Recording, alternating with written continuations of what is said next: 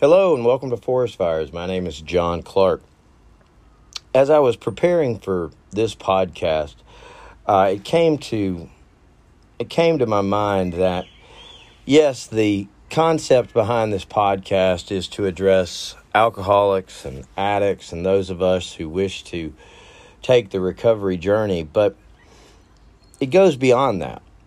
What I've learned in my recovery is that the 12 steps that are set forth in the various 12 step programs are rules, guidelines, if you will, suggestions for a way of life, changing the way that we live, admitting that we don't have power over other people, learning how to ask for help, making amends to those people that we've harmed and letting go of the pain that other people have caused us.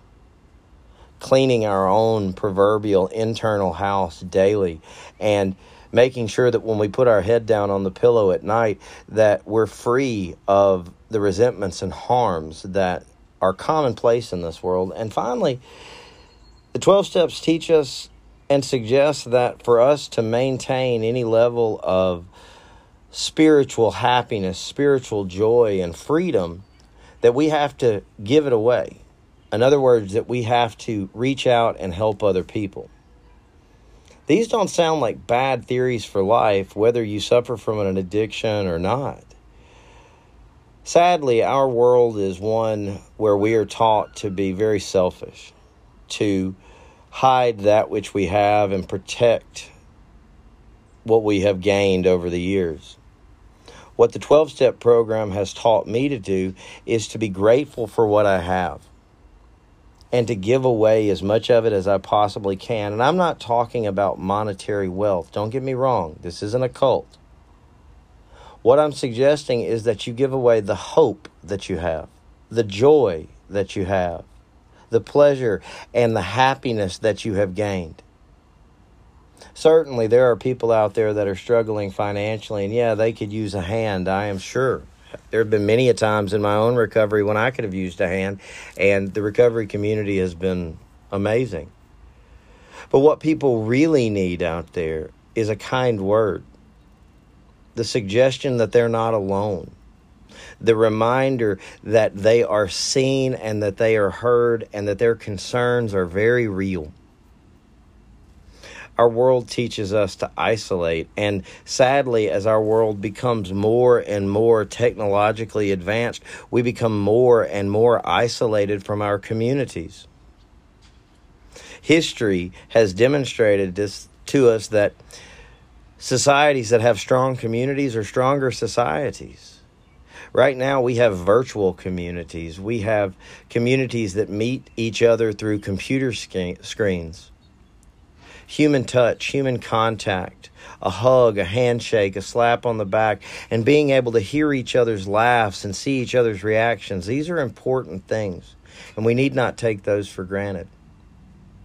So, regardless of whether you are in the recovery community or contemplating entering into the recovery community, or whether you're just trying to improve your life, do a little self improvement, change things up, the 12 steps are not a bad way to go.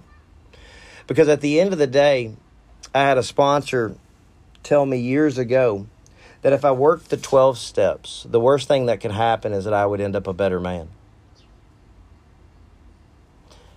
Yes, many of us in the recovery community, we work the 12 steps because we want to be free of addiction.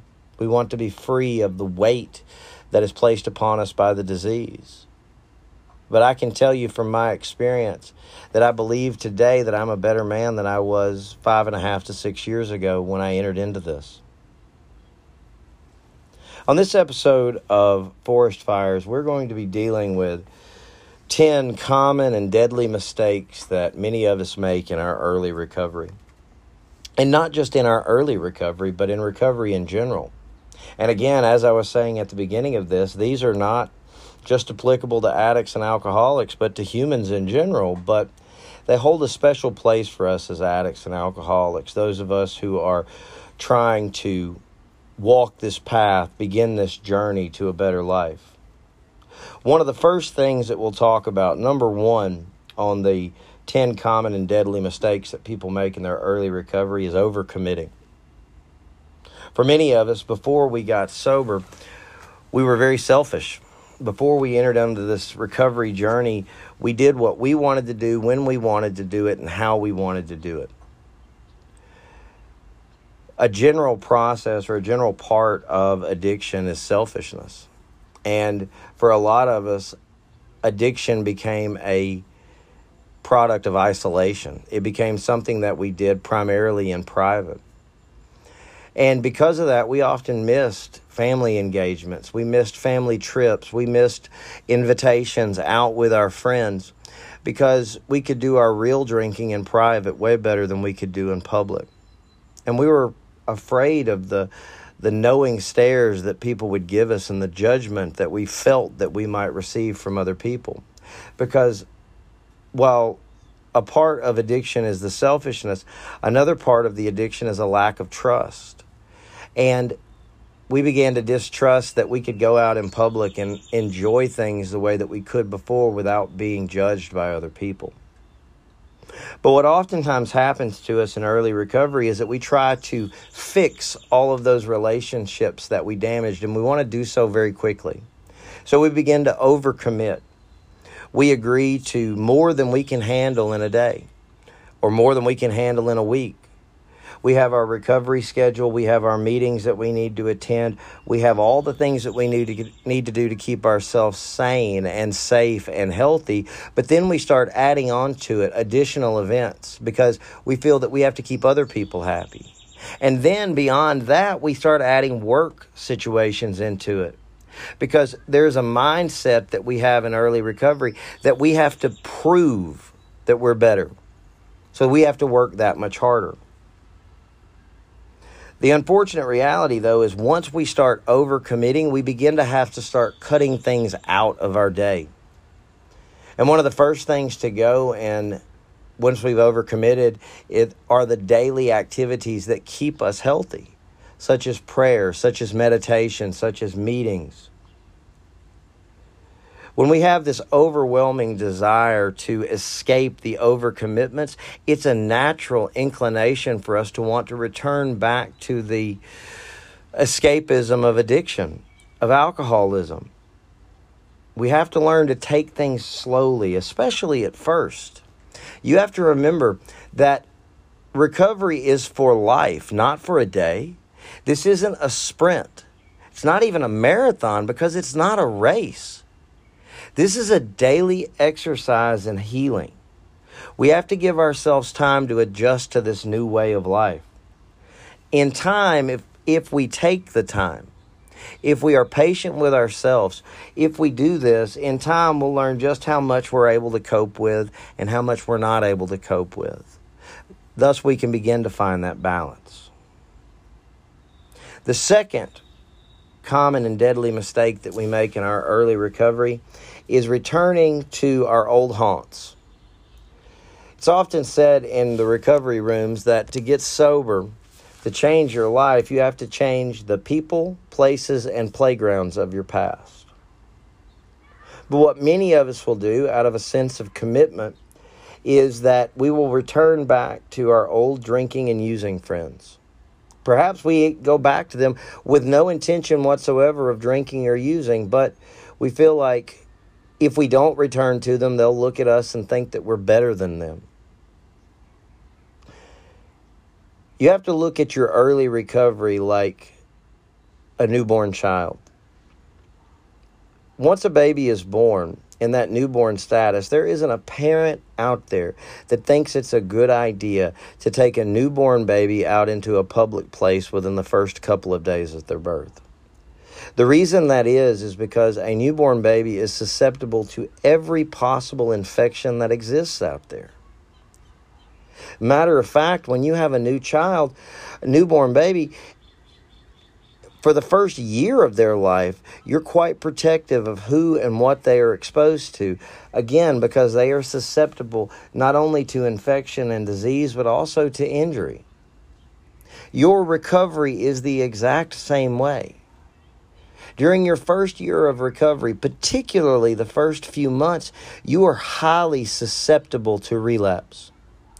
You are susceptible to the suggestions and to the leadings of old friends and acquaintances. And why do we return to our old friends and to those old drinking buddies that we used to have or those old using buddies? It can be out of a sense of loyalty. It can be out of a sense of kinship. It can be because when we leave treatment or when we enter into this recovery journey, we feel lonely and we don't have any other way to go. That's why it's so vitally important that you develop a recovery community early on, a community of people that can lift you up and support you. Be aware that being around drinking and drugs early in your recovery can make you feel very vulnerable. You may start to feel left out as your friends will be on a different level to you while they're under the influence. When I feel left out, I want to be included. And I'll do whatever I have to do to feel included, even if that means violating my own moral code, violating my own desires to stay sober, just so that I can fit in and feel normal. So, again, you must take it very cautiously when you return back to your old playgrounds, to your old playmates, and to those old places that led you to where you are today. Number three, in the common and deadly mistakes that we make in our early recovery, is thinking that we are cured. This is probably one of the most common. And at times, my disease likes to whisper in my ear and ask me if I was really ever an alcoholic to begin with. Maybe I just had a bad run. Maybe I just had a couple of bad weekends. But then I remember the damage of my past and realize I didn't have a couple of bad weekends. I had a couple of bad decades. And it was the product, at least in part, of alcohol and drugs. The sad reality, as much as I would love to change it, the sad reality is that no one is ever cured from alcoholism or addiction. Having a sober and clean period does not mean that you can drink or use safely after a time. This is such a common disbelief or mistake that people make that sooner or later you'll get to a point where you can develop some control over it. I like to use the analogy of an allergy. Let's assume, for the sake of argument, that one day you wake up and you have developed a, an allergy to the sun. Now, prior to this, you loved going out in the sunshine. You worshiped the sun, enjoyed getting a good tan. But over a period of time, you began to realize that when you went out into the sun, you began to develop a rash. And in the beginning, it wasn't that bad. It was a little scratch, a little itch here or there. But over time, the allergy got so bad, the rash that developed on your skin, the irritation got so bad that you were now having to miss family events because the pain was so severe. So eventually, after the pain gets so severe, you go to the doctor. And the doctor tells you, yes, indeed, you have developed an allergy to the sun.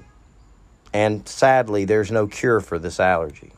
However, the doctor tells you that there is a medication that exists. And that medication, if you take it every single day, will allow you to put this allergic reaction to the sun in a form of remission.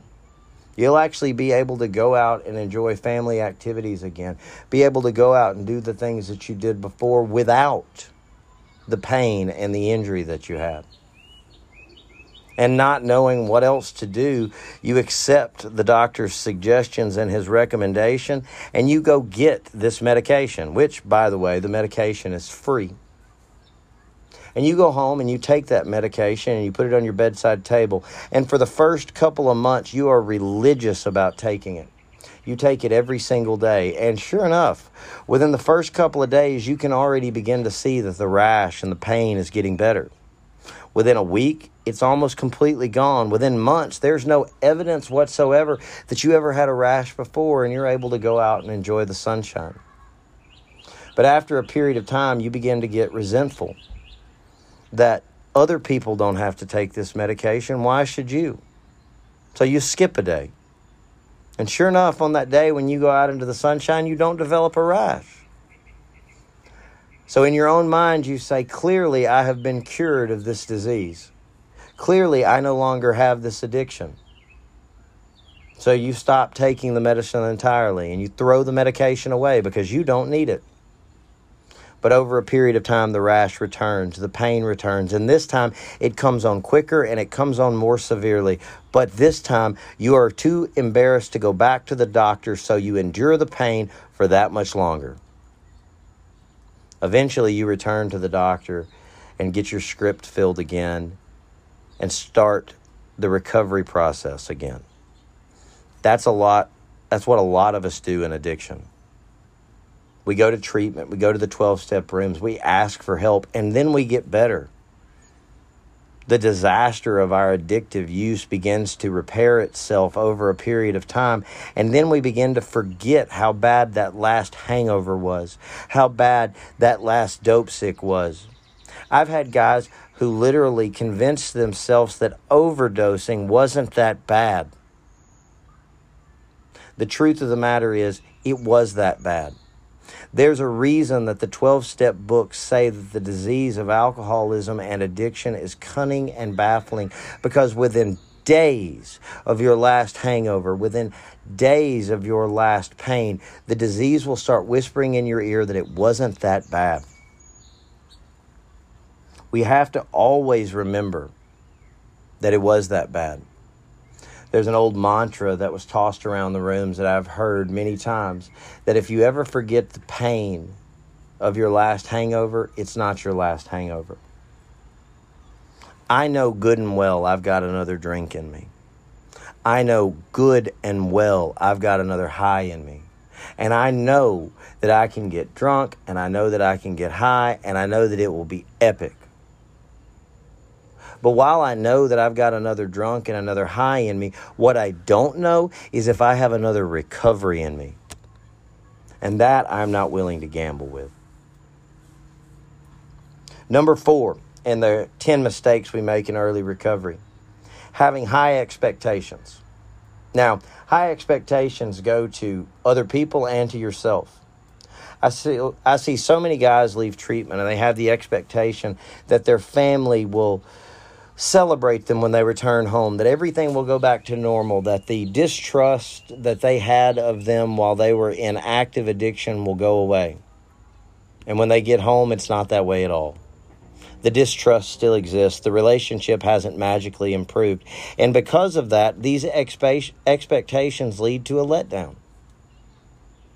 It's often been said that expectations are nothing more than unborn resentments when I create expectations in other people, and it doesn't just have to be family members, it can be family members, friends, workplace associates, bosses. When I put expectations on other people, in other words, when I expect them to react in a certain way, I am setting myself up for disappointment.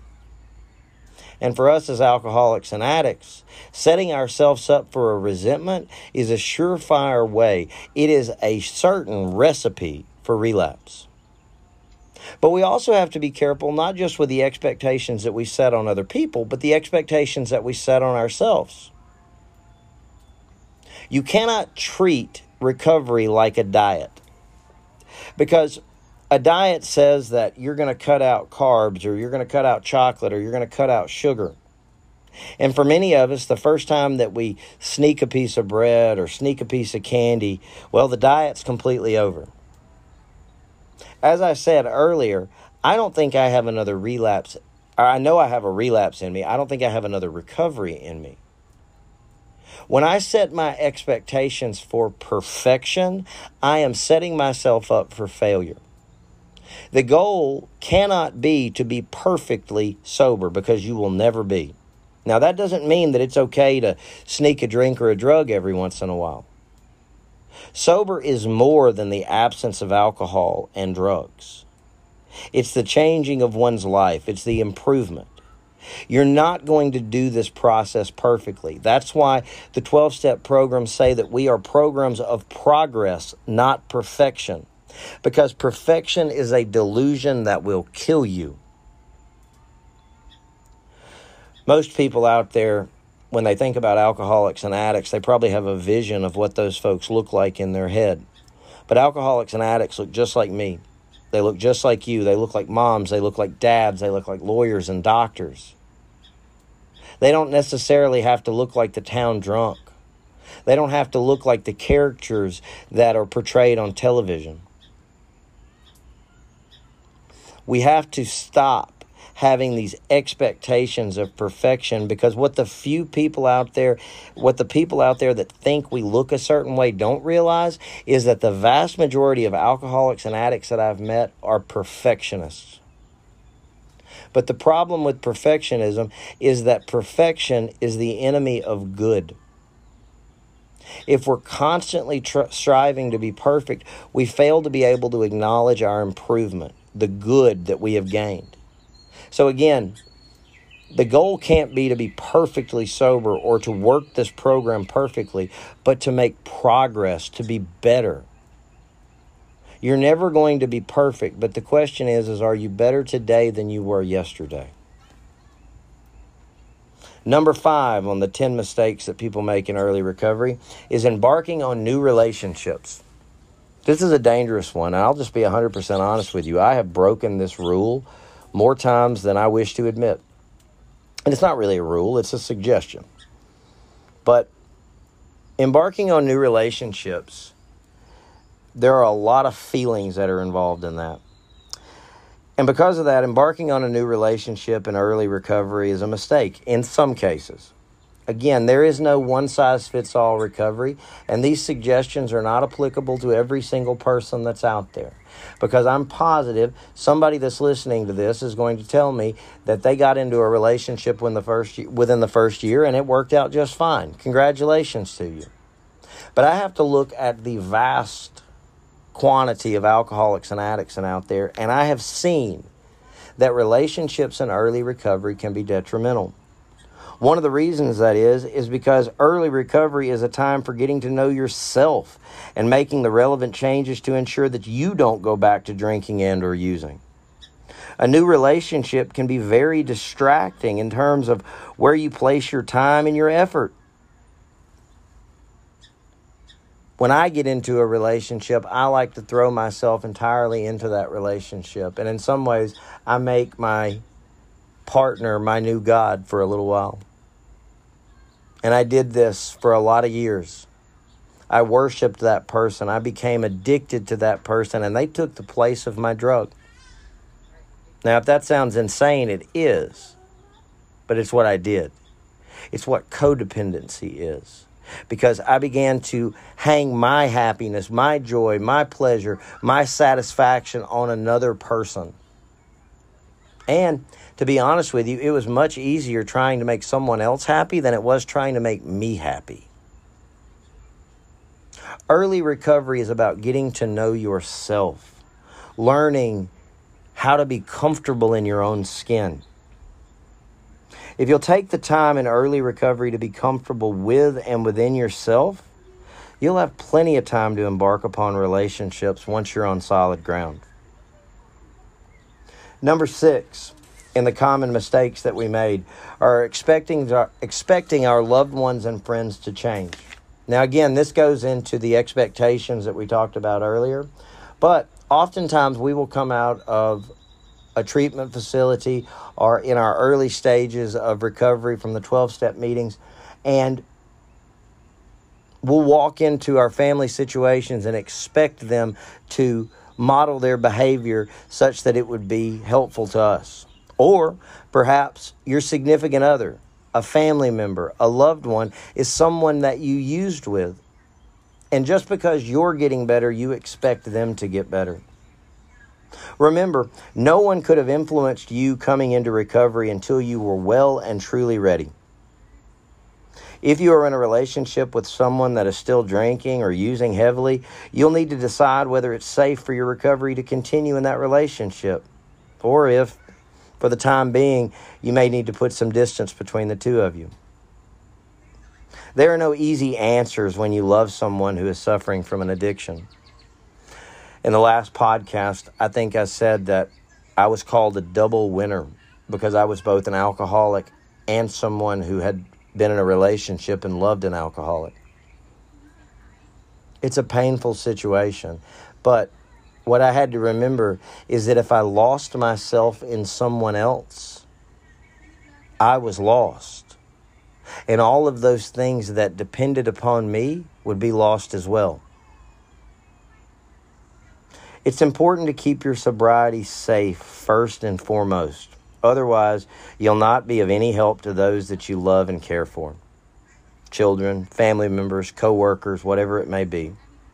And it's always important to remember the mantra that you'll hear in 12 step rooms anything you put ahead of your recovery, you will lose. It's not you might lose, it's not possible you'll lose it. You will lose it. It will disappear as quickly as you can imagine. Number seven. Number seven, thinking you can do it alone. This is so common in the 12 step rooms. It's so common in the recovery communities. When I hear people tell their relapse stories, I hear them talk about how they thought they could do this on their own. That yes, the suggestions of 12 step communities were good, the suggestions of sponsors were good, but they were different. They didn't need all of this, they could do it by themselves. Addiction relies on the individual trying to be self sufficient, lying, cheating, and sometimes even stealing to fund an addiction. Doing all of those things takes a lot of self reliance. Addiction often very much isolates us from others and even from reality. When we're isolated from others and from reality, we can begin to think that asking for help becomes a sign of weakness. This is also a byproduct of the toxic masculinity culture. Toxic masculinity is a plague upon the male community because we believe that asking for help is a sign of weakness. And there is nothing further from the truth. The bravest, boldest, strongest men I have ever met have been willing to say they didn't have all the answers and ask for help. Pretending that you have it all figured out on your own, even while you are dying, isn't a sign of strength, it's a sign of weakness and ignorance. Others' input and help is valuable and necessary to prevent us from returning to our old self sufficient ways. To build new relationships, we have to go out and start trusting other people. We have to open the door to new possibilities. We have to be willing to take suggestions from other people and take the and begin to change the mindset that your way is the only way.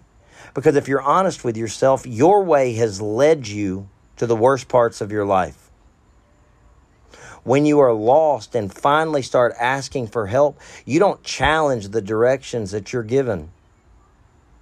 You take those recommendations, you take those suggestions, and you do whatever it takes to stop being lost. It's important in our early recovery or in recovery in general, or even for you folks that may be listening to this that are not in recovery it's important to stay reachable, stay teachable, and to stay humble. Because staying reachable means that we haven't put ourselves above anybody. Staying teachable means that we have kept our ego in check and that we are capable of learning something new every single day.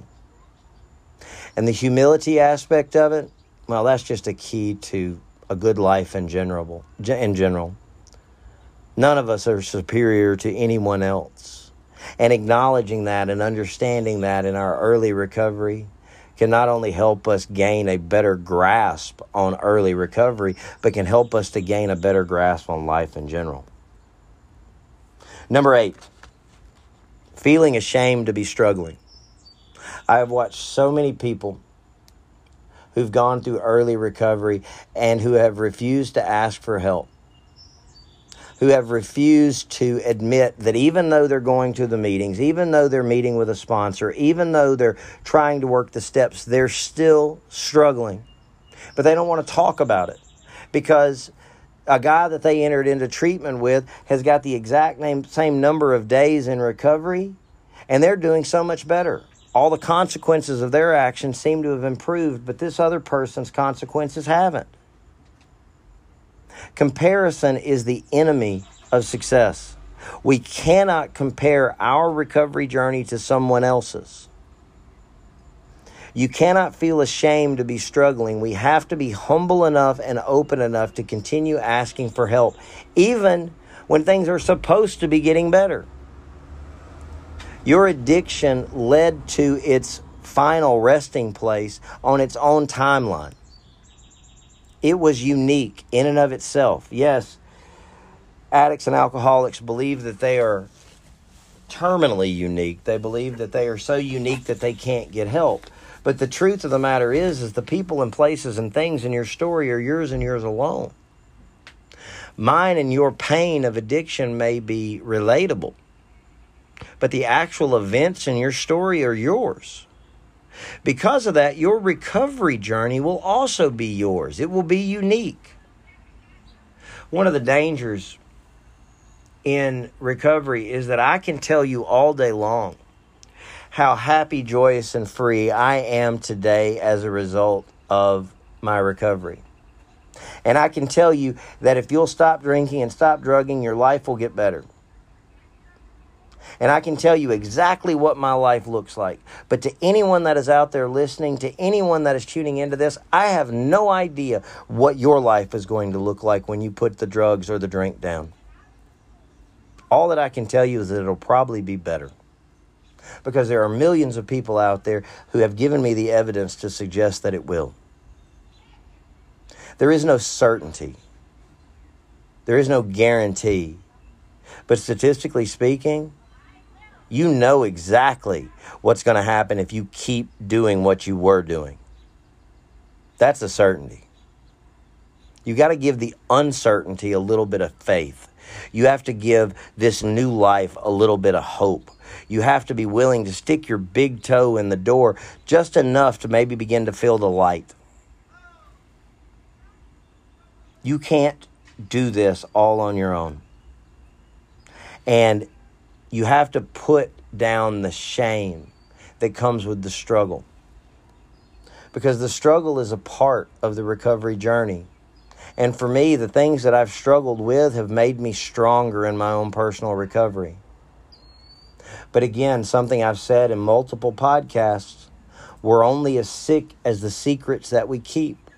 And if I hide my struggles, those struggles will translate into me picking back up the drug or the drink eventually because no one wants to struggle indefinitely. But when I share my struggles with other people, they can help carry some of that weight. They can help carry or lift some of that burden off of my shoulders. And they can help guide me from my struggle to my success.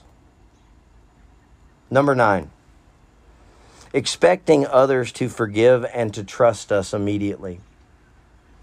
This rolls back to the expectations mistake that we made. Many of us come into the recovery communities and we are covered in shame and guilt for the things that we've done. Sadly, dishonesty, distrust, these are all byproducts of active addiction. Many of us have done things that we would have never done sober, and we've done things that we don't even want to talk about. And in the rooms, you'll hear of the ninth step promises. The ninth step promises that tell you that if you'll work these steps, if you'll live this life, you'll be amazed before you're halfway through. And I can tell you from personal experience, it's true. But it's almost six years sober. There are still people out there that I hurt that will never forgive me. There are people out there that don't truly believe that I'm sober. They're waiting on the next shoe to drop just so that they can say, See, I told you, he was never really sober to begin with. And that's on them, not on me. In the when we do our ninth step, when we actually start going through and making amends to other people, it's important to remember that we make amends not for the other person when we make amends, we're not we're not seeking to gain forgiveness. The ninth step, the amends, is about us taking ownership of the damage that we caused. Remember the basis of the serenity prayer accept the things you cannot change and change the things that you can. I cannot change nor control what anybody else does, including I can't control whether they forgive me. Now, my addictive mind wants me to manipulate people and make them forgive me, but when I do that, I've just created a bigger problem.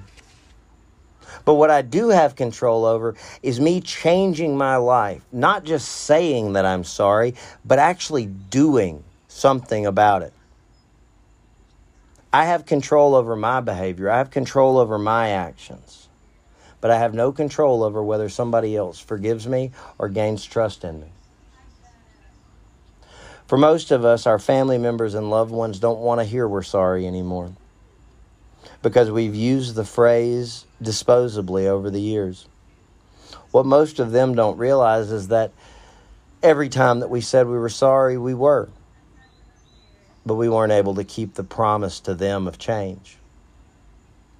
Remember that an apology without changed behavior is nothing more than manipulation.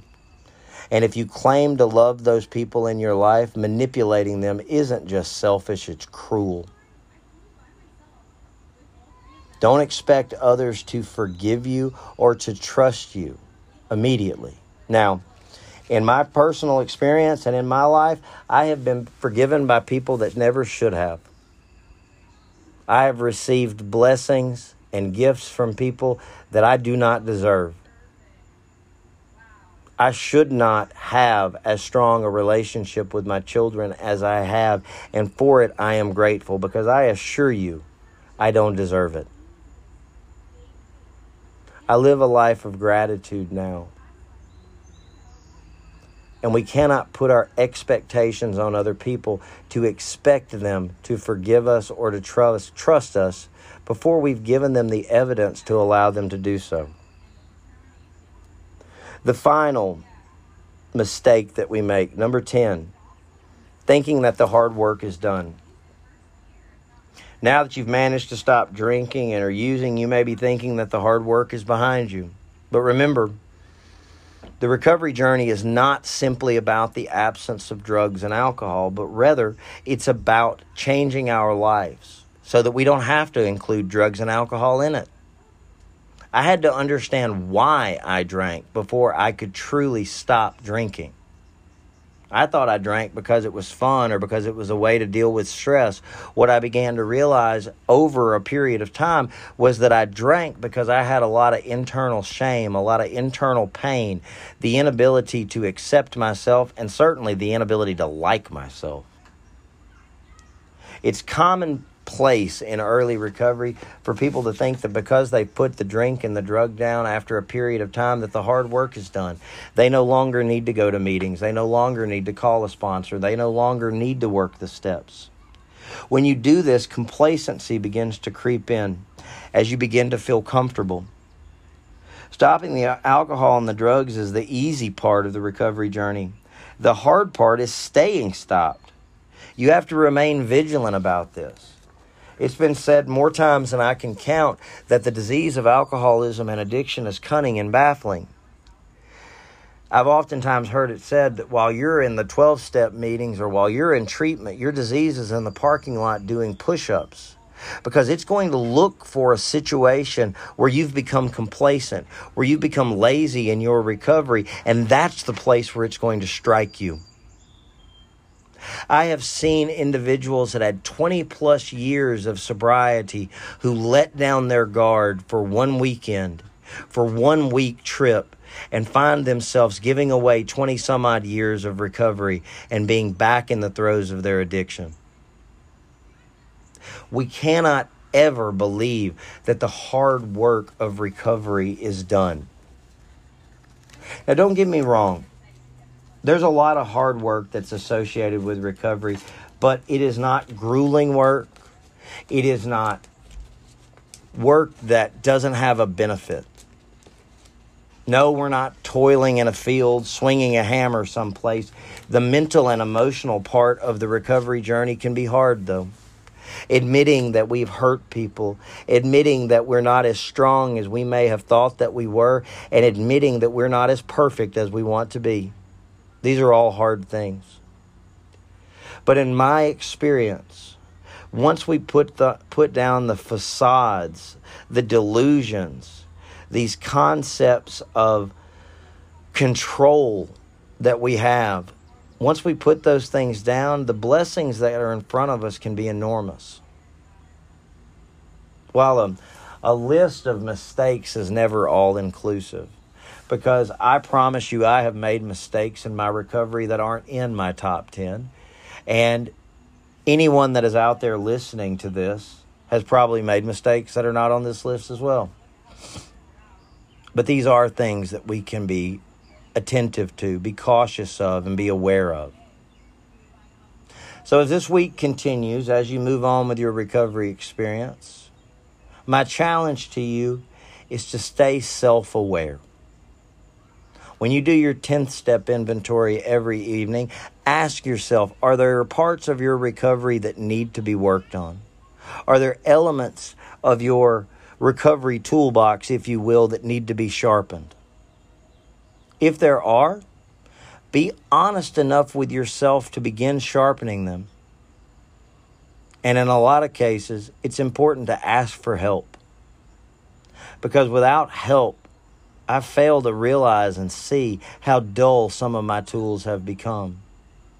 And for me, when my tools become dull, when my weapons against this disease run out of ammunition, my demise is quickly coming. Have faith in yourself. Put a little hope in the community do good by other people, and share as much hope as you possibly can. Thank you for tuning in.